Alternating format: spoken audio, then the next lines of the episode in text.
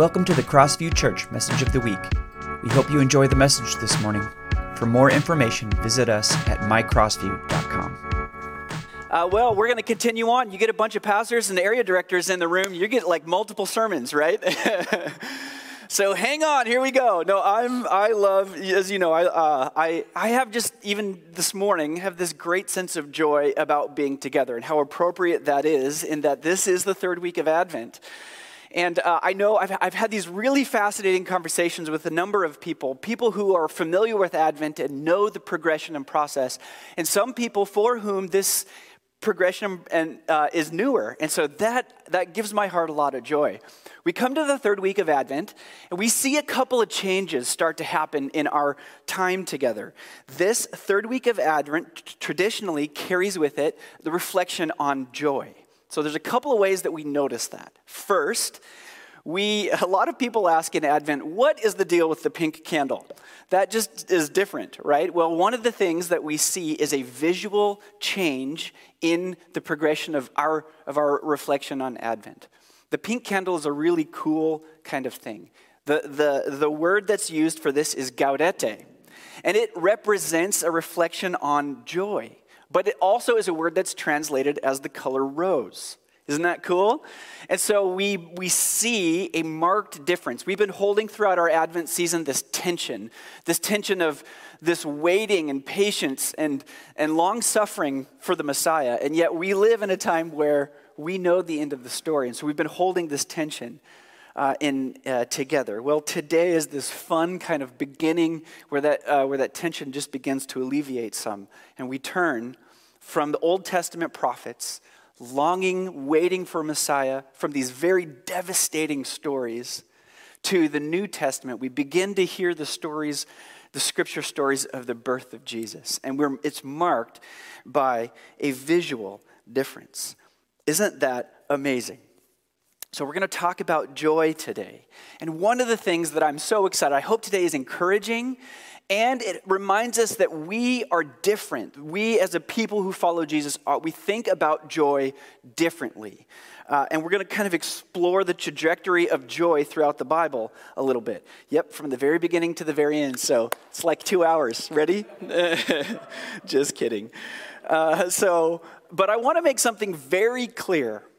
Biblical joy, the idea of, of joy in the Bible, goes for us far beyond a simple happy feeling.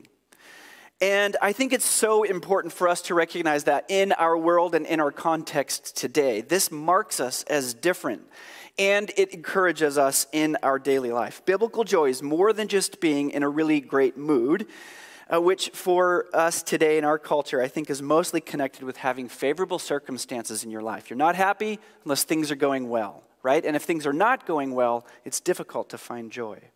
Well, as we're going to find out, we can actually have joy even if we're facing uh, significant challenges in our life. I'd like to uh, read a good chunk of Luke chapter two, uh, and we're gonna we're gonna these will be on the screen, but you can open up your Bibles if you'd like. Luke chapter two from the very beginning, verses one through twelve. I'm going to read a good chunk of this. It says this. At that time, the Roman governor, Augustus, decreed that a census should be taken throughout the Roman Empire. This was the first census taken when Corinius was governor of Syria. All returned to their own ancestral towns to be registered for the census. Debbie, could you go through this with me? This is not working. Thank you.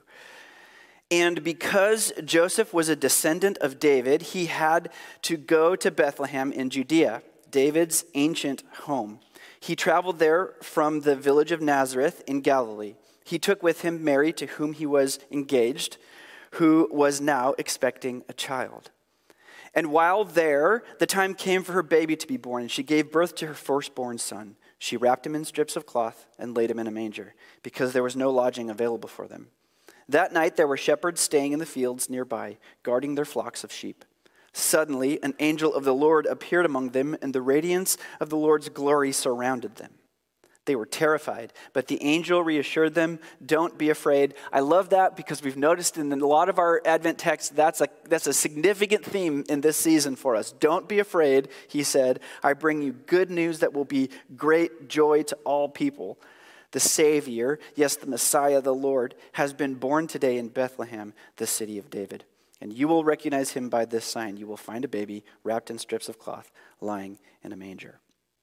It does my heart good to read that text, and I know for a lot of us it does as well, because uh, we we uh, we love this this passage. Now, there are a lot of things that can bring joy in our lives, right? For example, it would bring a lot of joy if the Seahawks were good. They're not.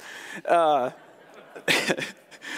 Uh, joy, the company of good friends, or maybe sharing a meal uh, with people, the thrill of an unexpected gift, and the list could go on. There's lots of things that we could say that bring joy in our lives.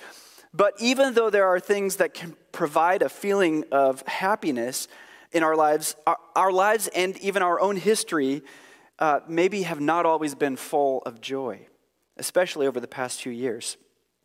The story of the Bible shows that shows how we live in a world that's been corrupted by sin. It's broken, it's marked by death and loss. And this is where the Bible offers us a very unique perspective on the idea of joy. So what does the Bible tell us about joy? Well, it says this, and you'll see it on the screen, that joy is an attitude that God's people adopt not because of happy circumstances, but because of their hope in God's love and his promise. His promise that he's going to do something. And boy, does he do something, right? In this wonderful scene here in Luke chapter two, uh, it's, we're read through it, but we, it's fun to recognize that it does not begin in a very happy circumstance. What we find is that God's people are again under an oppressive ruler. Augustus is the emperor of Rome at this point, and he's the very picture of power and might. We know that from our, from our own history books about the Roman emperors. And in this story, he's exercising significant power and control, having everyone registered. Now, we might not recognize that right away because we do a census in our own country, and we just, maybe it's, it's just benign like that, but the census in these days wasn't a count to be used for organizing something like city services or help programs. Augustus wanted to do two things. He wanted to know how many people were under his rule, and he wanted to, this was an act of dominion and pride on his part, forcing everyone to their ancestral homes to be counted. In fact, what's really fun as we think about this is the biblical scholars think that Luke, our author here, is comparing two different kinds of kings. I love that idea. One, someone who's lording earthly power, that would be the emperor, and the other, who begins his kingdom with the humble trappings of a baby in a manger. And the underlying fact is, which one is power, more powerful? There's no question. Still, the beginning of this story reminds us that the emperor is in control, and it's not a very big, fun beginning to this passage. So what's fascinating is that being under an oppressive ruler Uh, isn't a rare situation for God's people, right? We know this from the, from the scripture stories. Much of uh, the history of God's people is marked by times of oppression, slavery, and very tragic situations. But what we're going to notice, and this is what marks us as different, and this gives us hope in this day, is that joy for God's people has always been a way, has always had a way of expressing itself in the darkest of circumstances. Because joy is an attitude that God's people adopt, not because of their happy circumstances, but because of their hope in God's love and his promises that he will take action. And, and uh, wow, does God come through. In the book of Exodus, uh, when the Israelites were suffering from four hundred years of slavery in Egypt, God raised up Moses to lead them to freedom. And because of what God did, one of the first things that the Israelites do is sing for joy. You'll see it on the screen, Psalm one oh five, forty-three. It says, "So he brought his people out of Egypt with joy." Debbie, would you switch that for me? Thank you. It says, "So he brought his people out of Egypt with joy, his chosen ones with rejoicing." Isn't that amazing? I love that. That out of this, uh, this difficult circumstance, we see that God's people are rejoicing. From Egypt, they entered into the wilderness for forty years. They were in the middle of a desert. They were vulnerable. The promised land was still far away at this point, and yet God continually provided for them. It took them some time, but they learned how to rejoice in their difficulty. Isaiah fifty-one three says this, that the Lord will comfort Israel again and have pity on her ruins. Her desert will blossom like Eden, her barren wilderness like a garden of the Lord. Joy and gladness will be found there. Songs of thanksgiving will fill the air. Whoa! Out of the most difficult circumstances, time and time again, what's expressed in God's people through the hardship is joy. That's who we are. That's how joy works. It's not based on happy circumstances, but on God's promise, his love, and his action in the world. This joy in the wilderness was the defining way of saying that the joy of God's people is not determined by their struggles, but on God's promised deliverance. That's what this week is all about. I love it. So how is this hitting you? How are you, how, when you hear the truth of this, is, this is hopefully an encouragement and a reminder of who we are. How is this? Are you facing some dire circumstances, some difficult times? And I know that many of you are. How is your, what does joy look like for you in that? So we pay attention to the truth of Scripture here because God brings good news of great joy to you this morning, you who are sitting in these chairs in Snohomish, Washington. This message is for us too. Praise the Lord, right? This nagging sense of joy that defines God's people didn't go away, even in the period after God's people moved out of the wilderness into the promised land, where again, time and time again, they were conquered by oppressive rulers, enslaved. This is when you hear, uh, you have like the prophet Isaiah writing about the day that the Lord would rise up a new deliverer, like Moses out of Egypt. Because of that deliverer, amazing things were in store. You'll see this on the screen again, Isaiah fifty-one, starting in verse eleven. They will enter Jerusalem, singing, crowned with everlasting joy. That's incredible. Sorrow and mourning will disappear, and they will be filled with joy and gladness. I, yes, I am the one who comforts you. So why are you afraid of mere humans who wither like the grass and disappear? Uh, yet you have forgotten the Lord, your creator, the one who stretched out the sky like a canopy and laid the foundations of the earth. Will you remain in constant dread of human oppressors? Will you continue to feel fear the anger of your enemies? Where is their fury and anger now? It is gone. Soon, all you captives will be released. Imprisonment, starvation, and death will not be your fate, for I am the Lord your God. Amen. So if you and I are part of God's people, it means that we have a history of persistent joy that is not based on our circumstances, but on the promise and love of God. Amen. I hope that this is, I hope the Lord is speaking to you in these moments. So here in Luke two, again, God takes loving action on our behalf, giving us a pathway to joy in the midst of really difficult circumstances. A baby wrapped in strips of cloth lying in a manger. God will always come through. God will always come through, and almost always in ways that we don't expect or don't have the full picture, right? A baby? God, you're doing it wrong, right? We kind of talked about this last week. It's like, why don't you show up to like to, to the emperor and be like, there's a new sheriff in town, finger guns, right? Like, God, a baby? The challenge for us is to ask ourselves, do we have perspective big enough to trust God's loving care, even in the midst of what life brings our way? What's amazing is that as we track the story of God's people from the Old Testament to what we, we begin to see uh, is that not only has God promised help in the people, in the midst of people in their immediate circumstances, but we hear language of the ultimate promise for all humanity for all time.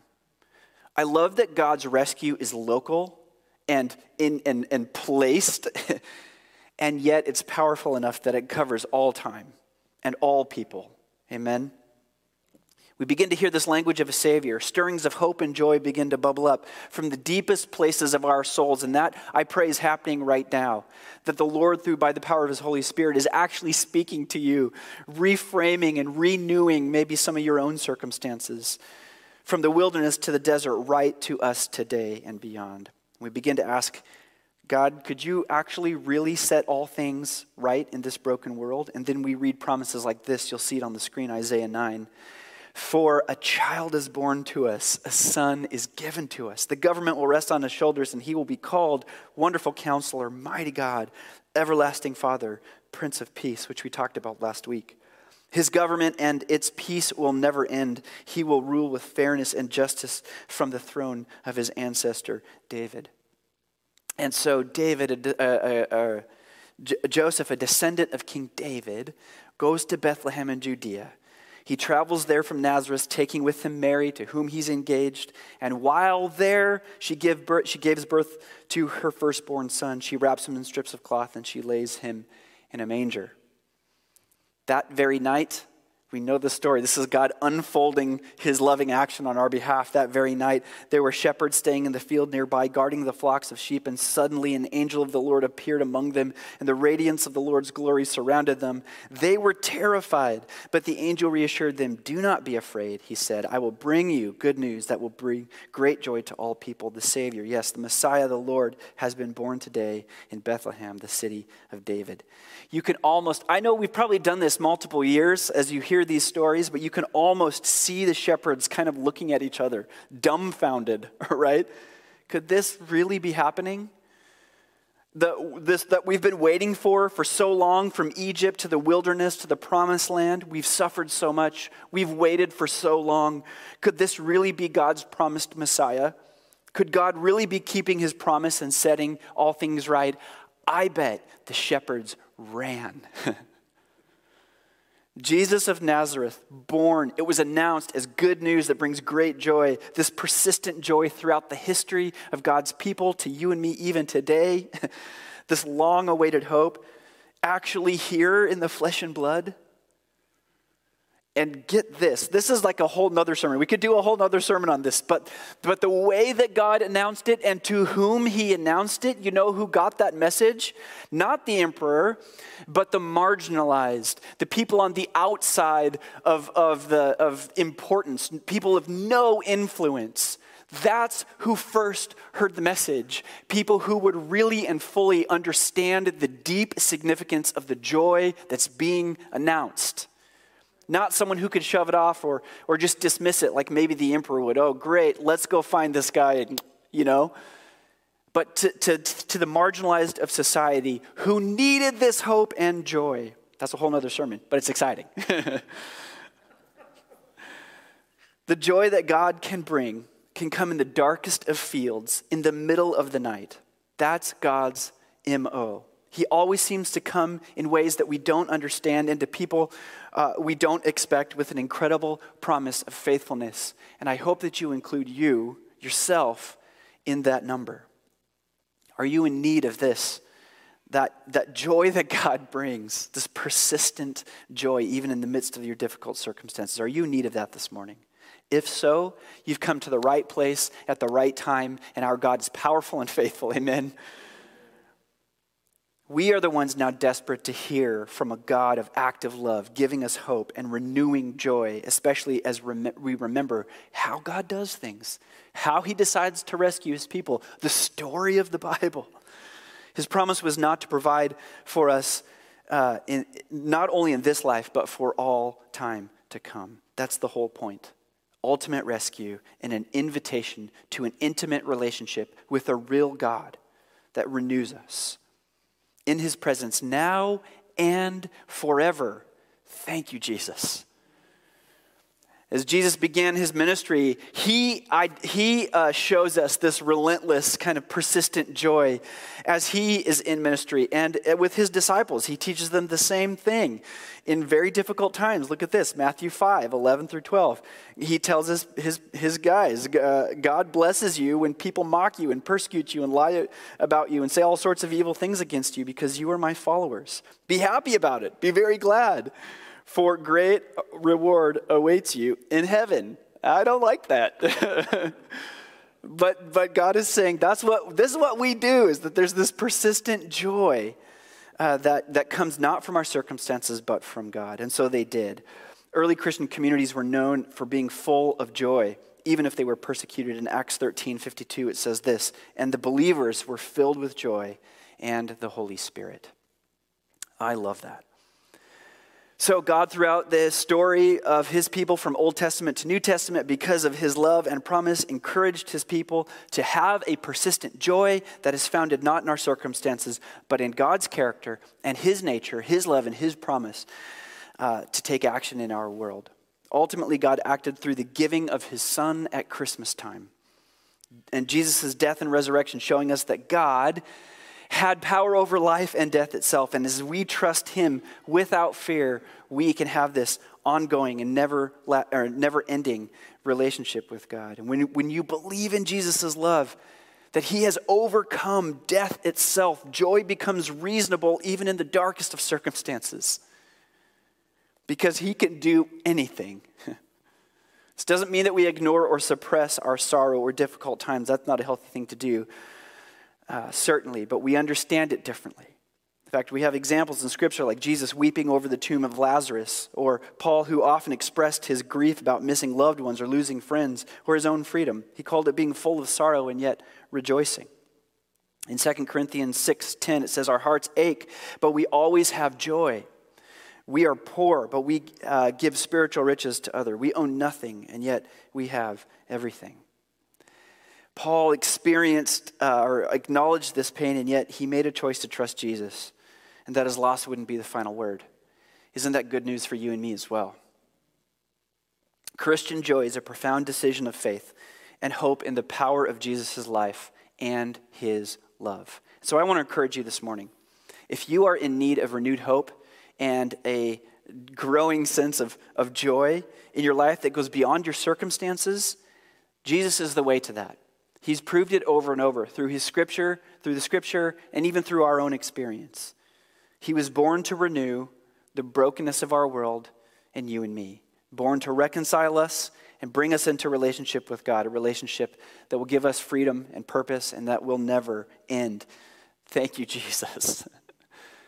So, through faith in Jesus, we can come to God and we can be made brand new. We believe that Jesus died on the cross for us, taking with him our sin, all those things that break that relationship with God, our decision to go other a different direction than what God wants for us. He takes all of that and it dies in the grave with him. And it stays there. But Jesus does not stay there, amen? And neither do we as we put our faith in Jesus. God has the power over death, and the Bible says that he took up his life again. And we believe, as we believe in him, we too can receive this gift of new life to be made brand new for all eternity. What joy. Again, you'll see it on the screen. Joy is an attitude God's people adopt not because of happy circumstances, but because of their hope in God's love and his promise. His promise to redeem us. And that is exactly what he did. Amen. Worship team, would you come on back up?